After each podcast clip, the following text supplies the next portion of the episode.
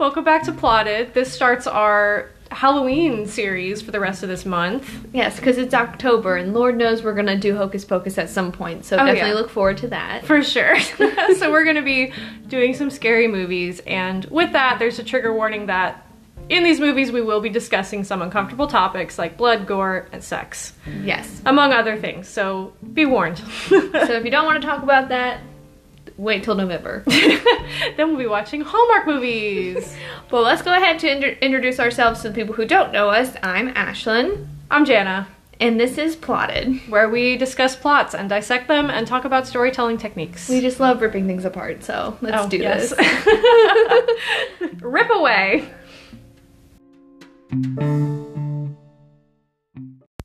All right, so what did we watch tonight, Ashlynn? We watched Crimson Peak.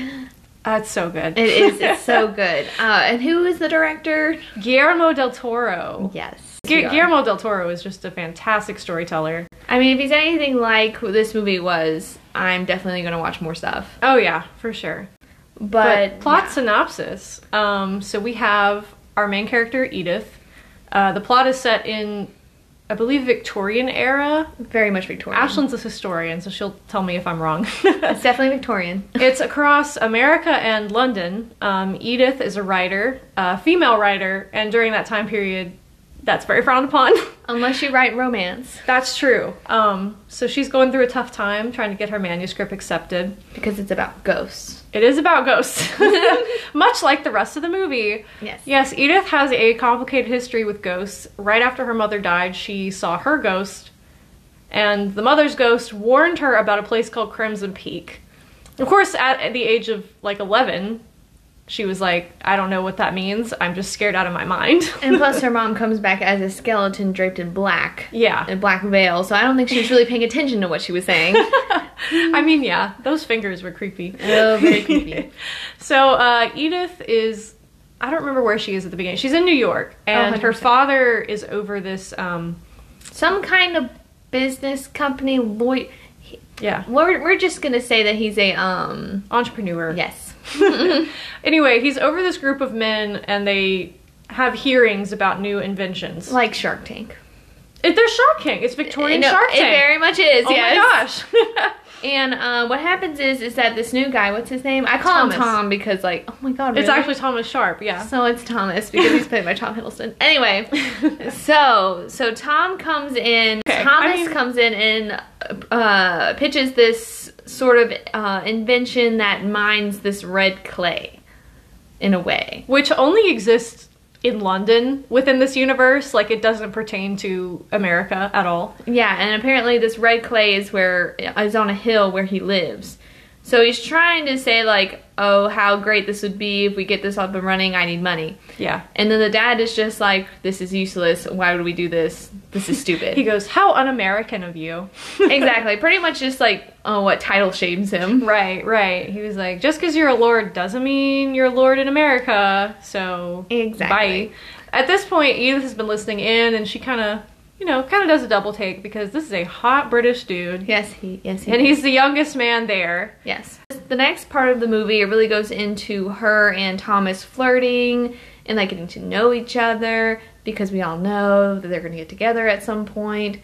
And then whenever it's the night that Thomas wants to propose, Her Edith's father. father does some digging on him and finds some dirt on him and his sister. Yeah. So her father confronts him and he's like, "Listen, here's money. You need to leave because I don't trust y'all and y'all are sketch." Mm-hmm. And then they're like, "Oh yeah, we understand. We're gonna leave." And then Thomas and his sister Lucille. That's Yeah. they. Sorry, I didn't think I mentioned her before. so the father's like, "But before you leave, you must break my daughter's heart." And he's like, "Okay, cool. That's what I'll do." so then, Deal. hundred percent, that's what I'll do. So then, in front of everyone, he pretty much just says that she's a bad writer and that she's too feminine as a writer and all that good stuff. Yeah, because she bared her soul to him in the form of giving her him the draft of her first novel. And at first he was like, "Wow, I love this. You're such a great writer." And so for him to do that, it was just the ultimate form of betrayal. and we think him and Lucille have finally left. Um, and then we find out that her father gets uh, killed mysteriously by this guy By or a girl, hand. Who knows? Before they leave, Edith gets this note that says, "Oh, I was forced from Thomas that says I was forced to do this. Your father doesn't like me. I just hope to gain his trust later." Blah blah blah. And so she runs after him. And she's like, No, don't leave. I love you. And he was like, I would never leave you. Of course not. And then they have this moment. They stare into each other's eyes. And of course, they kiss, which in Victorian times, you're not supposed to do that in real life because, like, that's very, excuse my language, it's very whorish. but um, we're just to overlook that. Oh they really can't do that. Oh wow, I, I mean, it doesn't surprise me. yeah, it's, it's like very bad. Well, first they discover her father is dead, and so she has no other ties to America. Uh, She accepts Thomas's wedding proposal, and that begins the second half. Yes. So then now she's in London in the worst place ever because he takes her. He's supposed to be this what baron. He's a lord or something. yeah. And he's supposed to be like super rich. Turns out he lives not a great place. He lives in a mansion, but like, there's there's no ceiling. yeah, there's no ceiling. There's And- also like a lot of dead bugs, and like the floor is sinking into the dirt. And as I was discussing, It's a typical Louisiana house, honestly. Yeah, okay, yeah, honestly, yeah. Except like you don't get the humidity or the mosquitoes. Yeah. But and as I was discussing with Jana, I was like, listen, I understand that they're baron and baroness and all that stuff, but there's no reason why it has to be this dirty. Like I get that it's breaking down, but there are flies and bugs and leaves, and they just need to get it together. It looks like a frat house after like a homecoming party. the story progresses with um, Edith and her. She's kind of sexually frustrated because she can't be with her husband. Lucille um, keeps like getting in the way. Yeah, like they'll have a really sweet moment, and then whoop, here comes the sister with like tea yeah, it's or very, something, and it's like, wow, she's just trying to be alone with her husband. and it's very it's very gross. Um, uh, Thomas and Edith really start to get to know each other better. She gets into like what he's what his research is going into, and um, they're just getting closer and closer. And then there's Lucille like in the background staring at them. Um, Always lurking. always lurking. um, but then you find out that she gets visited by these ghosts that want her to leave. Uh, very threateningly, they don't ever use their words. Yeah, but they're just like moaning and looking. groaning and shrieking and half formed, and their organs are spilling out everywhere. Yeah, it's it's not it's not nice. Yeah. the ghosts lead her to this underground room, which is where all the clay apparently is like clayifying. I don't. I don't know. It, it looks like really juicy jelly. exactly. It looks like jam. yeah, and then she sees the crate marked with Enola. So now she's like, hmm, very suspicious. she also visits the post office and she gets a letter from Milan. Milan, Italy. Yeah, so she's like, I never met anyone from Milan. The post office, very sec- very sassy, is like, uh, yeah, you do. Going out with her husband and finally having sex with him. Um, Lucille is not thing. around because there's a snowstorm. That's the only thing stopping her.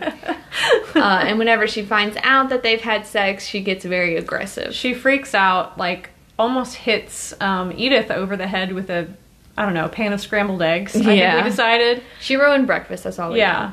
know. Now we find out that Thomas has had multiple wives that have all died, and she's starting to piece together that this place may not be good for her. Yeah, because at the same time as Edith is doing all of this in the Crimson Peak house, Alan, her um, crush from New York, is figuring like out. Oh, Raul. He's figuring out that the father was sus of Thomas and hired a private investigator. And so now they're unraveling some clues showing that Thomas has been married before and is technically still legally married.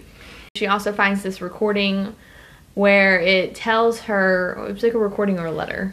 It was a recording of a another lady talking to Thomas, and they're talking. She's asking him to say "I love you" into the Oh, recording, but he won't. Because he doesn't. Yeah, And he a liar. Yeah, he really is. And then we find out, turns out how they're killing all these women is because they're poisoning the tea. She really just gets sicker and sicker, and then they're, they're trying to nurse her back to health, but she refuses to drink the tea. But Lucille, being smart, just puts it in her food. Um, so she just keeps getting sicker, and then the ghosts wake her up one night, and it's like, hey, you need to go do this thing, you know. Mm-hmm. But very subtly, they don't actually say that. So then. They're the worst. Yeah, they literally don't use their words, but that's okay.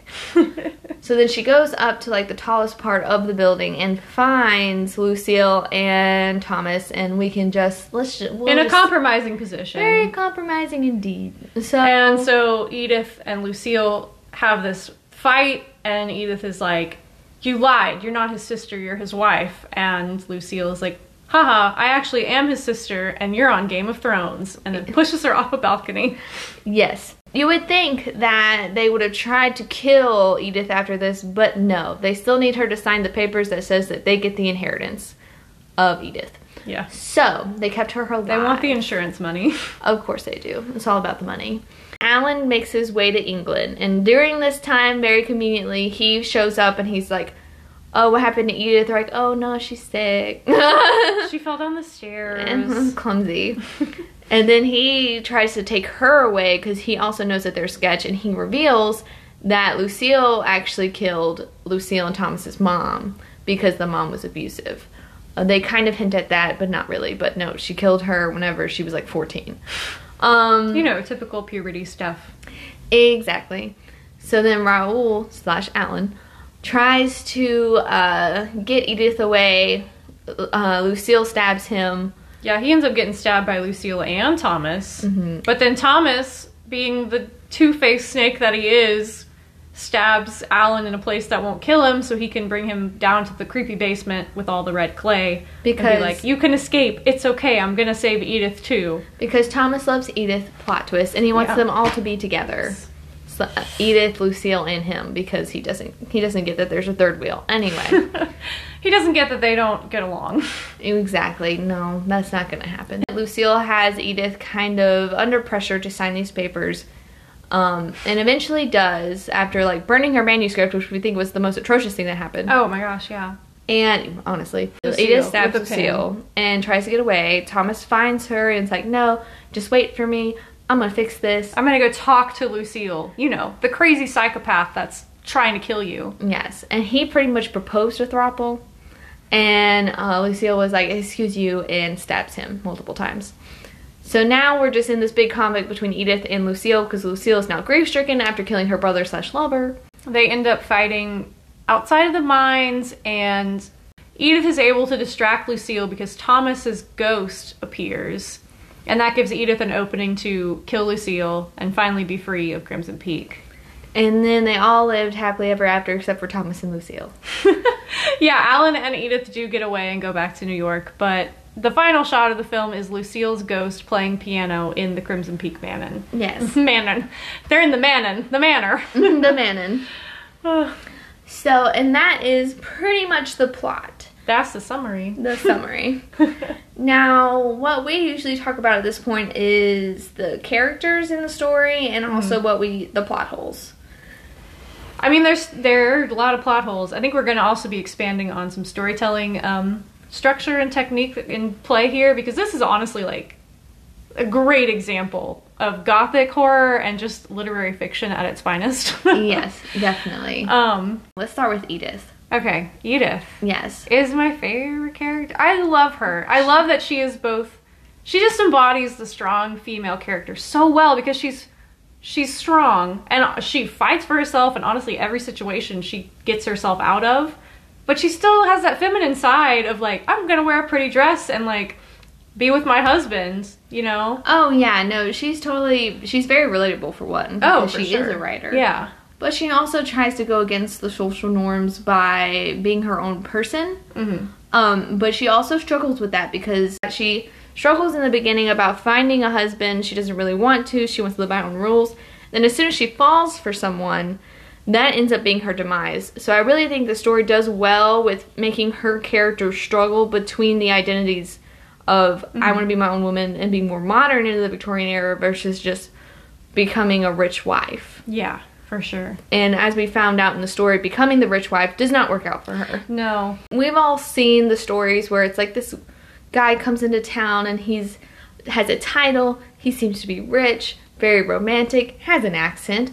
Um, that's all i'm looking for in a man. And then you're you're the quirky one that no one seems to like very much because you're so modern and you're like oh well maybe i can be domesticated because of him Right. beauty and the beast sort of thing and then you just see how that doesn't pan out Mhm. she really should have just stayed where she was but she kind of got caught up in the romance of it all Yeah. Plus, he was he's a little different, and she was a little different, at least according to society's norm. So that really just drew them both together. exactly so let's get into thomas then Ooh. Oh, Hiddleston. I love you, Hiddleston. Honestly, like even if you hate horror, I'd I'd watch it for Hiddleston. Honestly, his piercing blue eyes make the whole movie. Oh, for sure. But so his character is a very interesting one to dissect, and we go back and forth about him all the time. Oh my gosh, yeah. Because you want to hate him and you want to love him. Yeah. It's almost like Phantom of the Opera all over again. And Right. if y'all have seen this, you know where this comes from. um, so he definitely has that very innocent side where you see her see him falling in love, but you also see his struggle with him and his sister. Mostly because there is apparently that relationship. But also, you can tell that he was man- emotionally manipulated by her, and he Since doesn't he really. was a child. yeah. Yeah. so he's definitely like emotionally immature. Mm-hmm. And that really reveals itself whenever he and Lucille are alone, or whenever more so when he and Lucille are alone. Just the way he'll like talk, especially the end scene where he's proposing that the three of them could be happy somewhere together. And you're thinking, no, like, do you not understand what's happening? And I really think he doesn't understand. He doesn't really fully grasp it because he's been so manipulated by her. You also have to keep in mind with his character, once you watch the full movie, you really start to understand that he was pretty much raised by his sister. Mm-hmm. His mother was abusive. He relied on her, and she kind of took advantage of that. Yeah. Um, and manipulated him to do what she wants.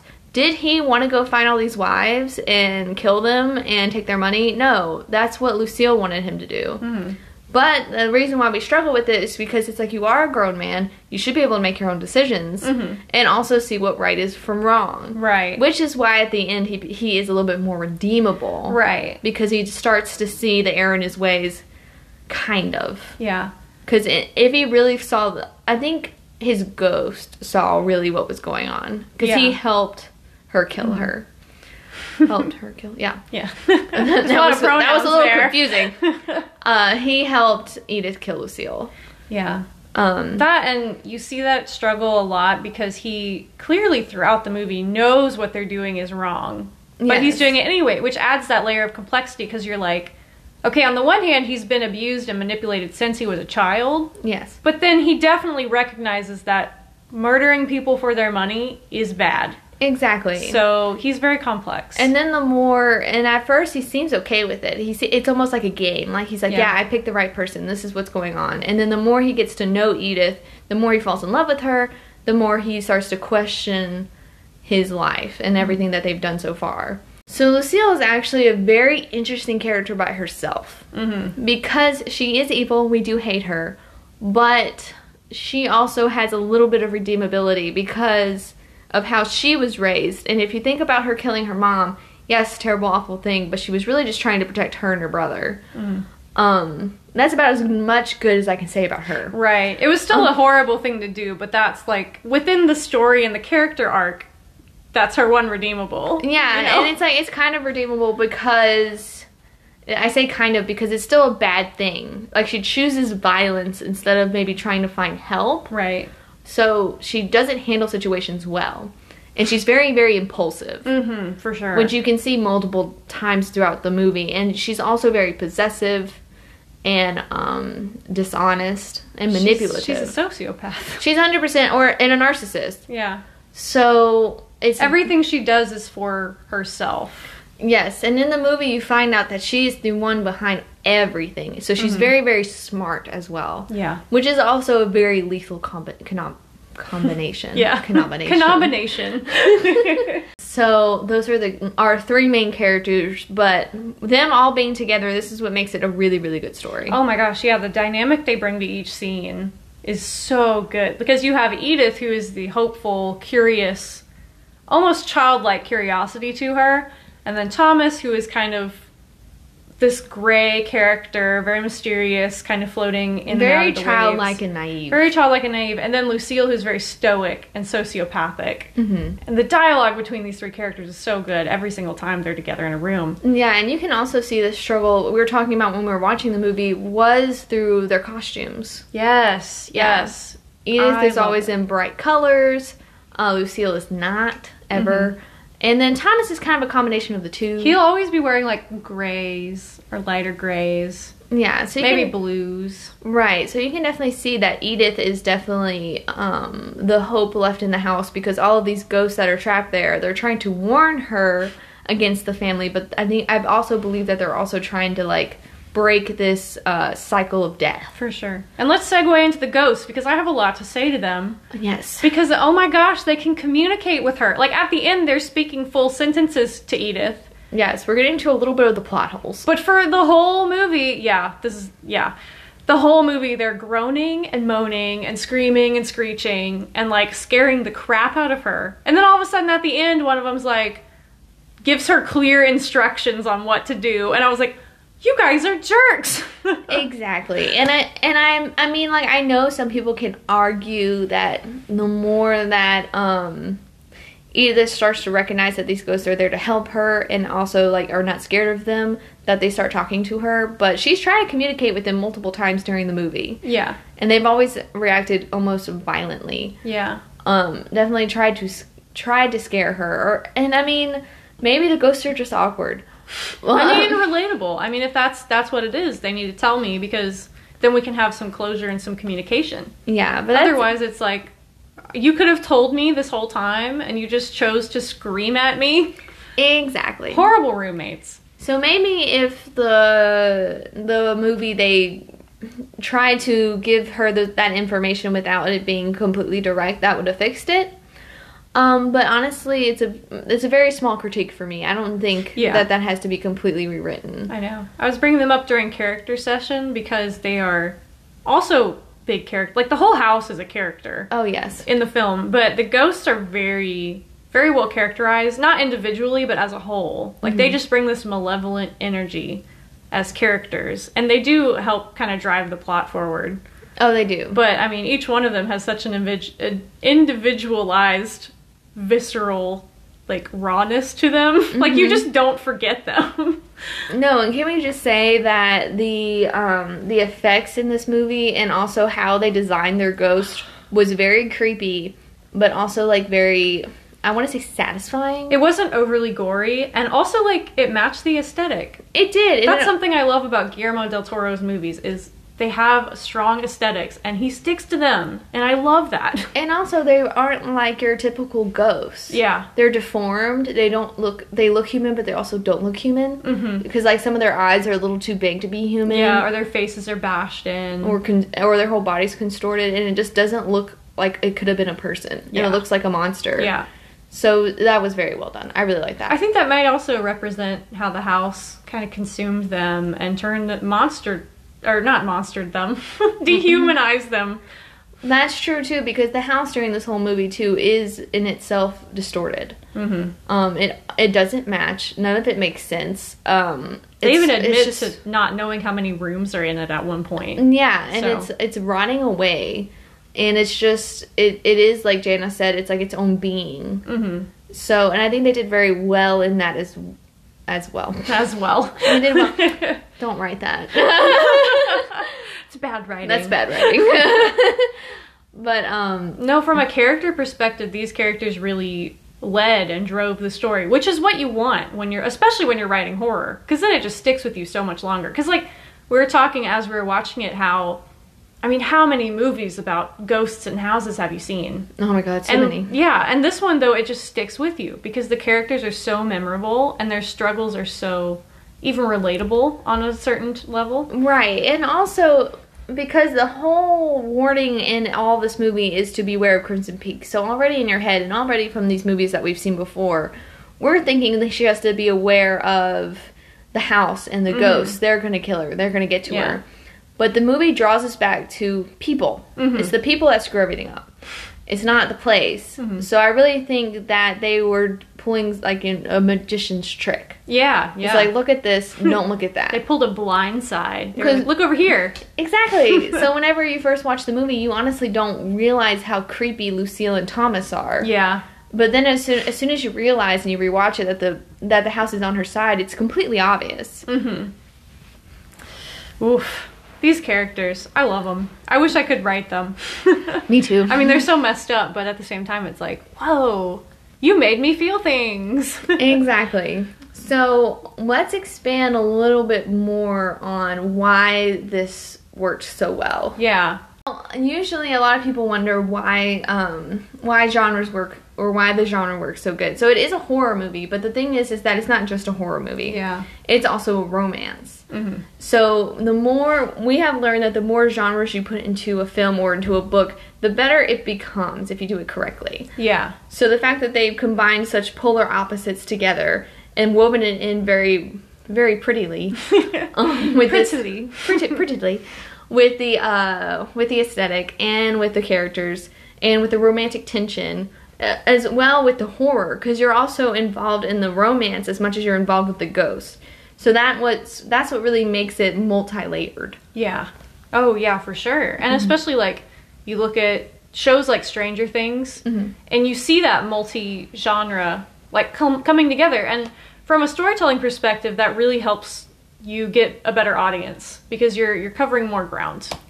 Exactly. It's so hard to do well though, which is why this movie astounds me every time I watch it because I'm like there are moments where I'm so like Pride and Prejudice invested in this. Yes. Like there are scenes between Thomas and Edith that me and Ashlynn watch and we're like, oh my heart yeah. flutters." The romantic tension, they do tension very, very well in this Yeah. movie. And I think the only way that to really describe it is to compare it to He's All That. I feel like He's All That is going to be our favorite film of the year because really we talk is. about it so much.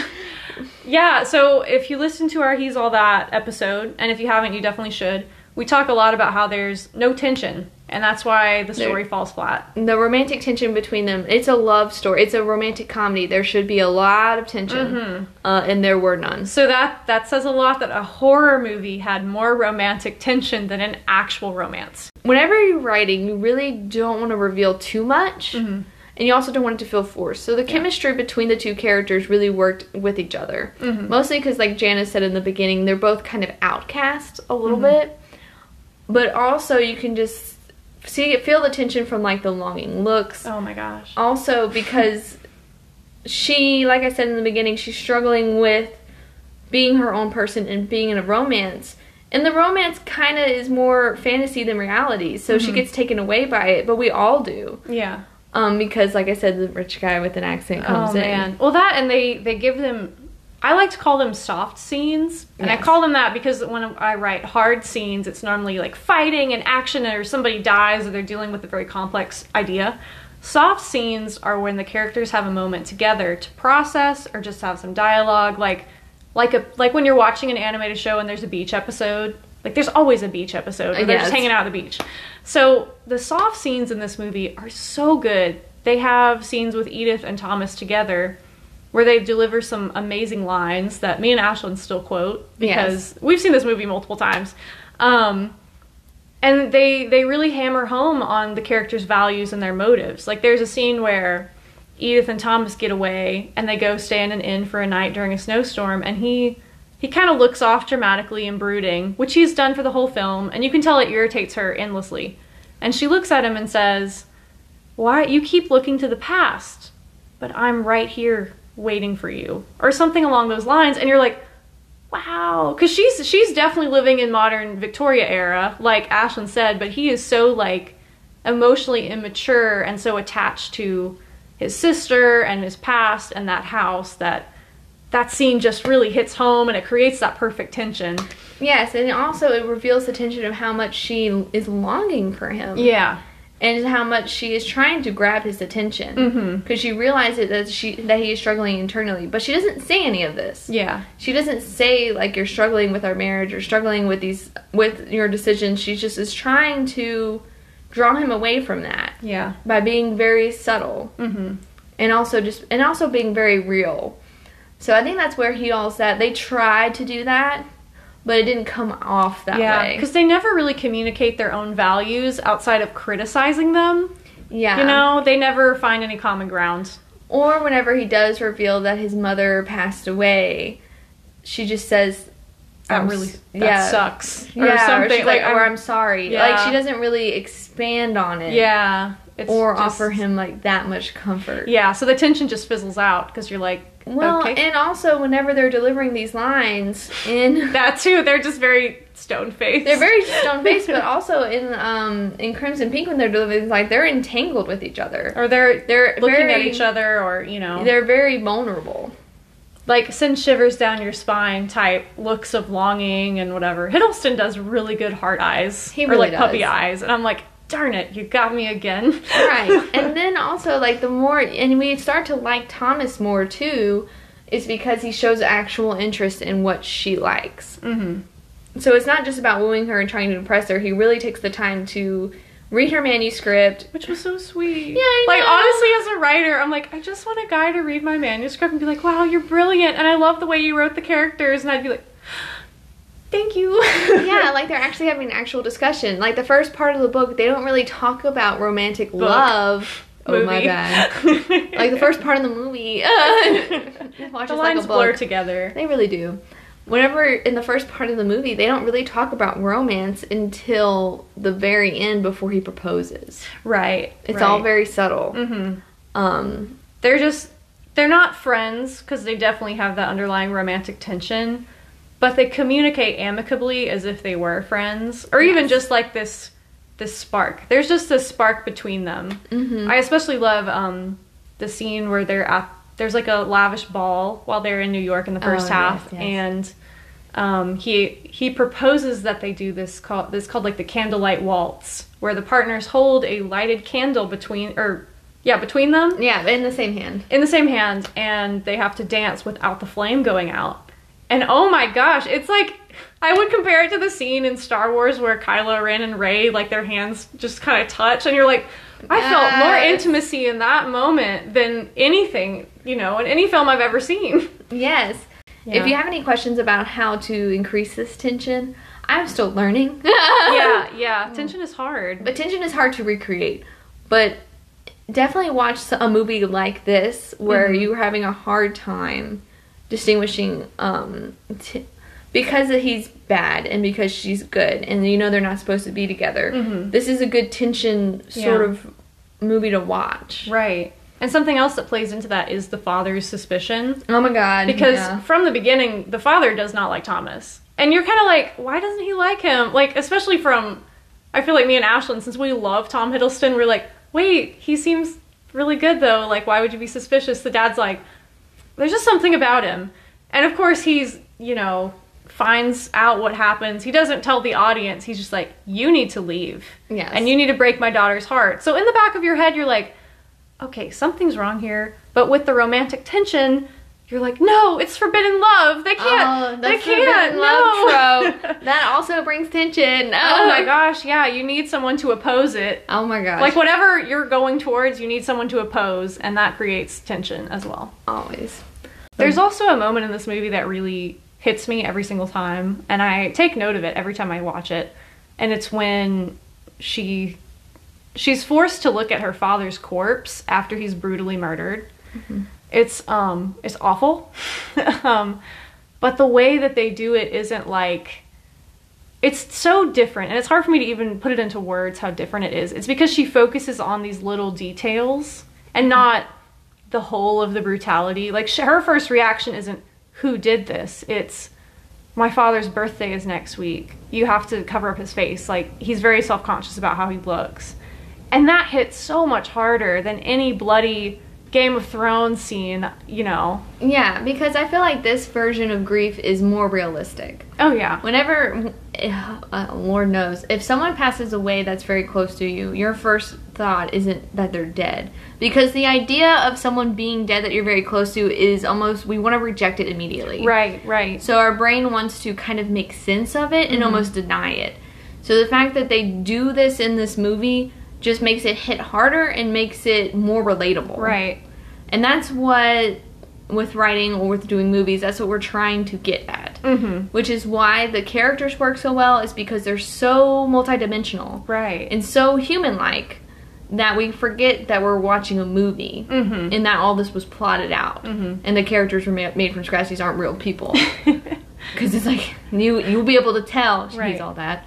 Um, but, um, yeah, no, I love the grief scene. The romance is the same thing. mhm. Almost not though. Romance. Well, because if you think about it, they definitely play later. It is, but Mhm. whenever they first meet, they definitely really swing hard with the romance with rose-colored glasses. Oh, for sure, for sure. Because then Um, when you rewatch the movie, you're like, was this all an act? Exactly. You know, was he fed these lines? It's almost too good, but the movie does it on purpose because we want them so bad to get together because Right. we're like, oh, forbidden love. yeah. Look at this tension. They all, they both are into each other's interests. They're both outcasts. Yay. yeah, his sister might be weird, but we'll get to that later. Yeah, like she's just, she just. I mean, like, what sister-in-law like likes other sister-in-laws like off the bat? Like, no. Whenever uh, we watch something, it's always like they get married, ha- happily ever after. right, right.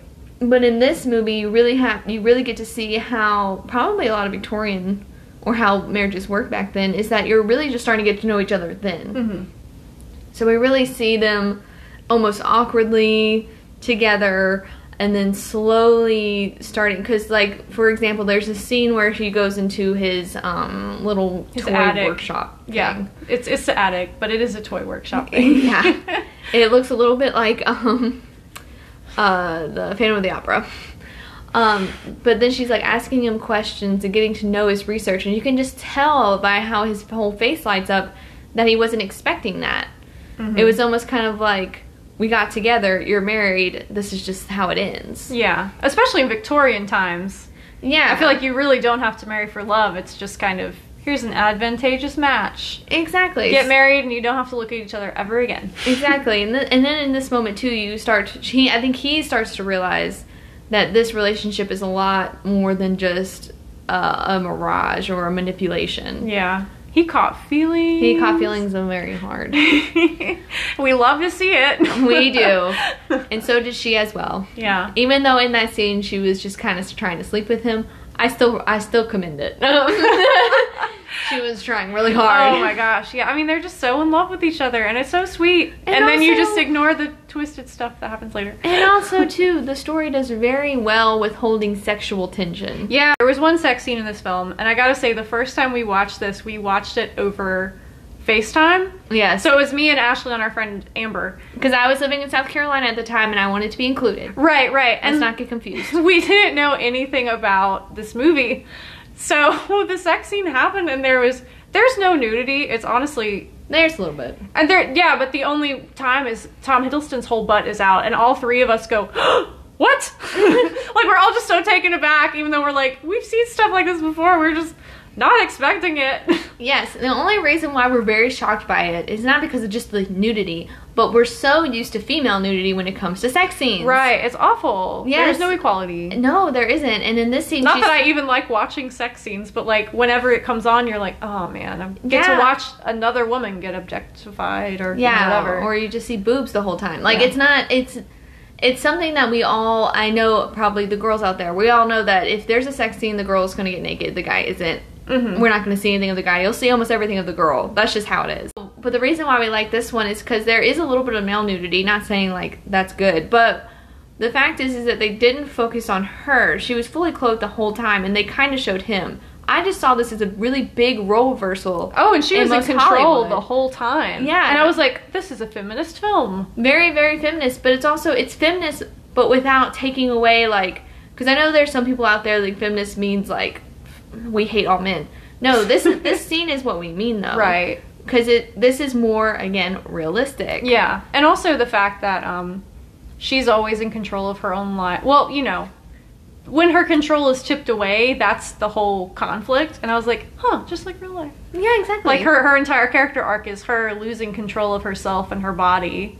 yeah and, you know her life. Um, no, this scene I looked at it and I went, Guillermo, you did it. You Yes. got feminism right. Because I watched so many male directed and written movies, and it's like she has to show more of her body because she's confident, and I'm like, no.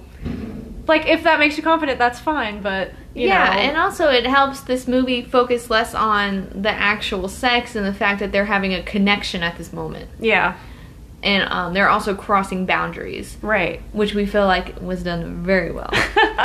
there was there was no love lost on that. Exactly. Tom Hiddleston took his shirt off, and we all went, "Ooh!" There was some objectification while watching this film. I remembered as we were watching it this time. I was like, I think I made up a little song after we signed off on that that FaceTime because I I went to bed and I was singing it to myself, and it was the best part of waking up is Tom Hiddleston's butt. oh no! and I was like, wow, I hate myself, but also like, it's too catchy not to say. I know. Um, but let's talk more about her, like you said, her whole control and her losing. Yeah. that is very. As, Right. Whenever you said it, that's very, very deep in the movie. Yeah, no, um, so as I like to brag to many people is in college I took a class on gender studies and horror movies. So this is right up my alley. Um, so throughout the film we see Edith being, you know, different and wanting to take control and choose her own path. But then as soon as she gets involved with Sharpe, I almost said twins, the Sharpe siblings, she starts to the balance starts tipping and to the point where she um loses control of her own body. Like she's wheelchair, she's in a wheelchair for a bit, and she's like, "What is happening?" Which allows Lucille to direct where she is and where she's going. Um, and I feel something else about this movie is that it's not a man really tipping the scales on her. Like it is a little bit. Thomas definitely played a role, but it's definitely yeah. but. Lucille is, you know, behind a lot of it. yes, and also even though she's the bad guy, I do commend this movie being like it's not the dude.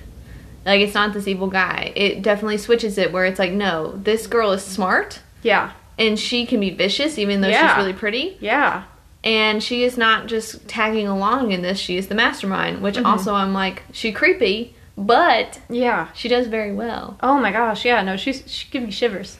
yeah, and then also going off of how Edith uh, struggles with control, you see that in the beginning of the show too. That's all she wants is control, control over her life, control over her book who she loves, who she yeah, gets to be with. which with. also could be why she's a writer because she controls the the worlds that she makes.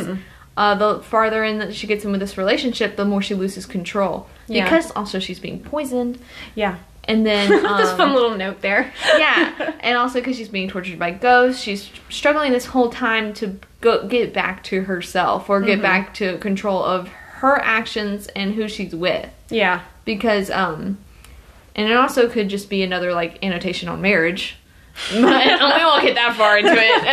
That's a therapy session. exactly. Um, no, this movie's so so good. It's So good. I mean, it's so twisted. the message it brings is definitely kind of twist your idea of romance a little bit and of horror. Yeah. Um, and also, it kind of makes the people that don't like horror movies into horror movies. Yeah. Oh my gosh, so much of this movie is poetic. It's Like, very straight up poetic. Like And the aesthetic much of it of is just yeah, Pretty. the set design, the costume, everything has meaning, and I love that. yeah. Like everything was definitely thought about before it was even placed in set. And the foreshadowing, the foreshadowing. yeah, the Oh foreshadowing my gosh. is everywhere. They literally give you the entire every piece of the puzzle. And you're you're just on the edge of your seat like what's the box in the at what's the box in the basement and what do the letters mean? What's on the recording? well, and the fact is, is that every piece that they give you, they it all comes back in the end, and it all comes back in a very smart way. Right. We've seen so many movies who just they give you pieces and then the pieces don't lead anywhere or they just forget about the pieces and it's like Like old. like old you don't feel like you're going anywhere and as a reader as a viewer you need to feel like you are you're traveling somewhere that all these things are going to add up to something Exactly. They give you pieces, but the pieces don't all fit together. They're just kind of out there for Right. very convenient reasons. right they're plot points that's the part of the plot Yeah. but it's like it's just one plot point that doesn't connect to anything. It's just by itself. right Whenever I describe a plot, I describe it as being puzzle pieces. mm-hmm. And as a writer, it's your job to paint the puzzle pieces and then put the puzzle pieces together in the correct order. Um, whenever you do plot points like old, you're painting the puzzle piece and then throwing it across the room, yeah away from the puzzle. you're like go fetch Go fetch. but like later yeah, and then you can maybe pick it up later and then you put it back down. when it's convenient you can go pick it up exactly. Or you're just kind of like shoving the pieces together and they don't actually fit. right Um, but in this movie, in Crimson Peak, that's not what ha- what is happening. Uh, we definitely recommend this. Uh, we're gonna do more scary movies sure. in the future. I think we have a couple lined up, but we do keep um if you have any questions or comments or movie recommendations we do have an instagram We do. at plotted podcast um so definitely give us a dm if you can think of any movies Yes. bad or good like we're open Honestly. as long as it isn't gory we don't do body horror um Yes, so, So put that no out of your human minds. caterpillar, guys. I refuse. Uh, it's true but that's not the name it's okay though they know what I'm talking about. Yeah, yeah. oh, even Um, centipede. Don't do it. the human caterpillar. Um, yeah, so the rest of this month we will be doing scary movies. Um, take that as you will. But uh, later we will get back into like Christmassy and Oh, November we'll stuff. have cheer cheerful stuff. Chill Cheerful. cheer, cheerful cheerful stuff. can't say it. it's okay. Cheerful. Uh, And this is us without alcohol. Can you imagine? no, honestly, I should not. Um, no, we're not gonna have any boozy episodes, guys. if you believe us. Um, so yeah, definitely leave comments, leave movie recommendations. We're all here for it. Thanks for listening, and Hope you uh, have a great day and stay away from ghosts because they are jerk roommates. yes, or guys that with accents. All right, Well, we, let's not take it that far. away from guys with accents, Jana. Darn it, Ashlynn. All right. Signing off. All right, bye. Bye.